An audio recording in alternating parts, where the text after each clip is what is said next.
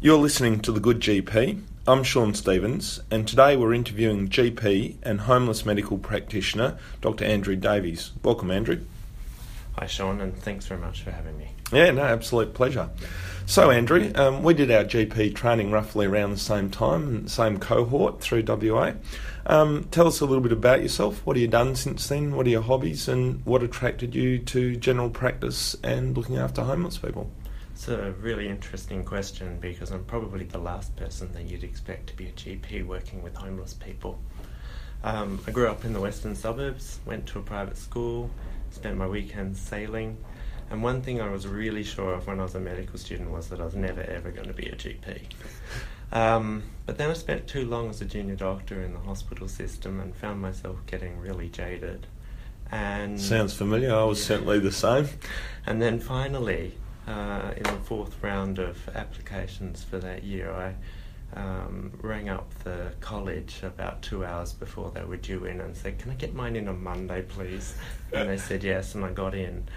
Um, and I loved GP, and uh, I was really interested though in the brain, how it worked, um, how medications and other drugs worked on it. Um, and one of my mentors suggested I do a shift on a, another service that works with homeless people called Street Doctor. Oh, yeah, yeah, I know Street Doctor. Yeah. Great service. Yeah, and um, from the very first session, I was basically hooked. Yeah, fantastic. Yeah, look, I, I imagine it's a very rewarding um, but but incredibly challenging job.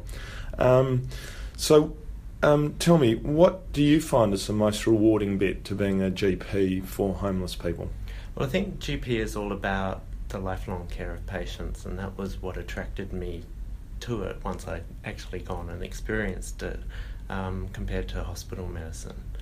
Um, and it was particularly about the management of chronic conditions. And the thing with homeless healthcare is that it's all of those, but in the extreme. Mm. Um, the life expectancy of a homeless person is only about 45 years. Right. Um, two thirds of them have at least a history of a drug or alcohol problem. Two thirds have a mental health problem, and 50% have at least one chronic medical condition. Wow. So trimorbidity is the norm. Um, and added to that, there's a really high incidence of previous traumatic experiences and all the sequelae of that. Mm. Um, and let let's not forget the challenge of trying to deal with all of this when really the underlying social problem is the main determinant of their health. So, all this results in us needing to work in a diverse multidisciplinary team. Yep. And at Homeless Healthcare, we work very closely with the homelessness services um, and other medical services to improve the health of people who are experiencing homelessness. Um, and what could be more rewarding than to see a person survive in that kind of situation, but not only that, actually thrive and mm. do well. And many of our patients do well. Gee, that's uh, that's a huge achievement. Um, yeah, look, in my practice, I, I see a very small number of, of homeless people, but uh, I'm always amazed at how difficult it is and, and amazed how complex the story is a lot of the time. Yeah. Um, so, could you run us through a typical workday for you and, and what that might look like? Sure. Um, they're all different, so I thought I'd run through my normal Monday morning. Um, wake up at 5 to a god awful alarm, um, get up and cook breakfast, and then at 5.30 I go walk the dog. And at 6 o'clock I go for a run. 7.30 I'm back doing my emails, showering and all that kind of fun stuff. At 8 o'clock I then walk to Ruah I don't like driving anymore in Perth. Sorry, um, Ruah is. It's a drop-in centre for homeless people. So it's somewhere where people can go, um, have a shower, uh, get a bit of food, and also speak to people that would be able to help them move on from homelessness, get housing, that sort of stuff. Great. Um, and at 8.30 we have a team meeting which consists of our nurses. We normally have some medical student volunteers that do some of the uh, early contact with people while they're in the drop-in centres. Uh, we have the case managers from the centres. We have uh, street to home workers, which work with uh, street homeless people, and we basically just do case meeting and discuss the people that we're all having difficulty with. At nine o'clock, I go into our room and I wait. Our nurses out there doing um, taking the list and triaging patients. Um, the longer it takes, the more I dread it because uh, you know the list is going to be longer. Um, but fortunately for me, I don't have to do any setup of the clinic room.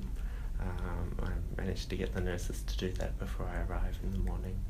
And then sometime around 9.10, 9.20, I start. You're only up to 9.20, my yeah, goodness. Yeah. Um, and that usually goes for three, four hours.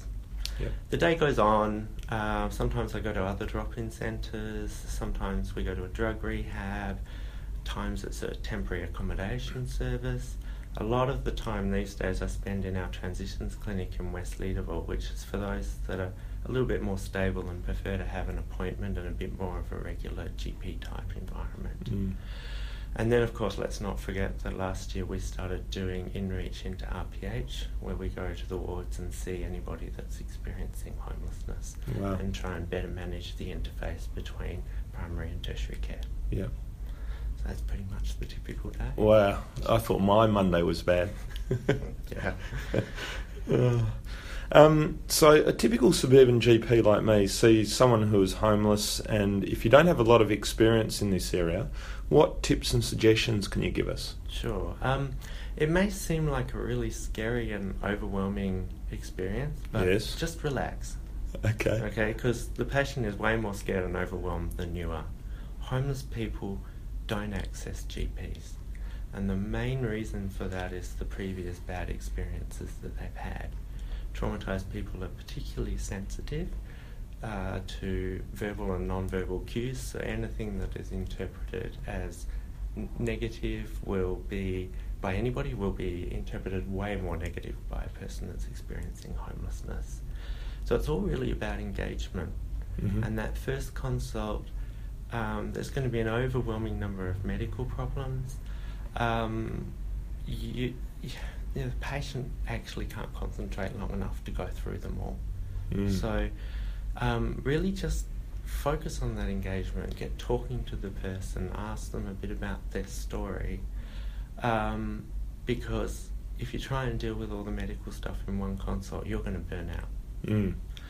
Um, and another thing I always say to the registrars and students that come through us, through our service is do not examine on the first consult.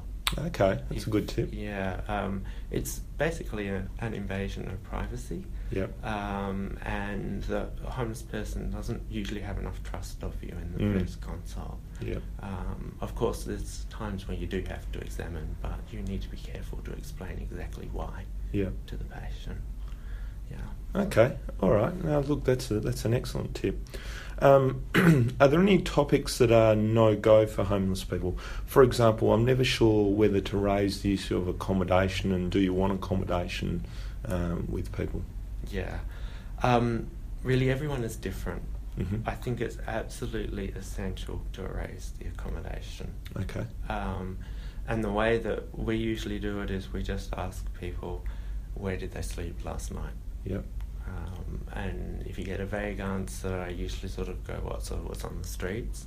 Yep. Um, but um, you'll find some people are really keen to, to tell their entire story on Yep. the first consult. You actually have to stop them because you don't have enough time to deal with it all. right.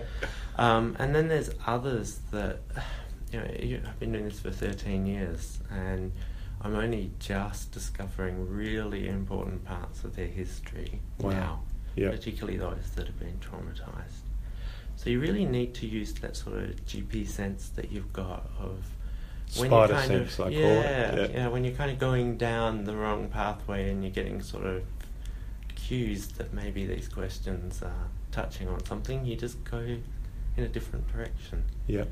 Um, that said, I there is one thing that I definitely don't probe about, and that's the traumatic experiences. Okay. I always give the patients um, permission not to talk about them because Yep. it can be re-traumatizing, Yep. um, and just tell them to tell us more when they feel comfortable about it, and let's just focus on the symptoms that you're Yep. getting because of it. Okay. Okay. Thank you. Another good tip.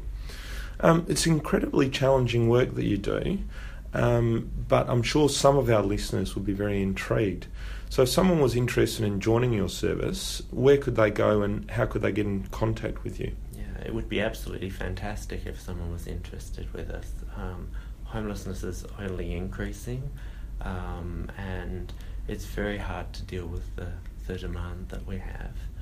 Um, the easiest way to contact me is by email, which is andrew.davies at hhc.org.au. Okay. Um, but if you prefer to call the practice, then the practice number is 62602092 and you can speak to either me or our practice manager. Okay, fantastic. And if anyone didn't catch that, please feel free to email the WA faculty and we can pass on Andrew's details.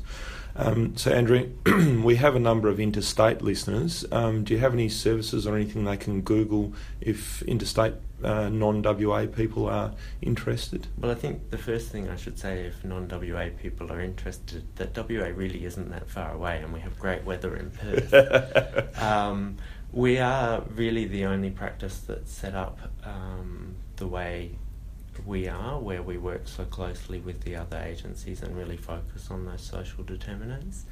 Some states do have some GP services that tend to work more in isolation, um, and each state will have a homelessness service that's funded through federal government grants to the state. Um, and I would actually contact them in the first instance because they have a really good idea about what's available and who can help. Uh, the difficulty is each state has a different organisations, and some right. states like WA have, you know, nine, ten organisations that you can contact. So people can always contact us, and we can put them in in contact right. with the right people. Okay, that's a very good idea. Thank you. Um, well, thanks very much for being part of the Good GP, Andrew. And if the college can assist you and your team in any way, please let us know. Great, thanks so much, Sean. Great, thank you.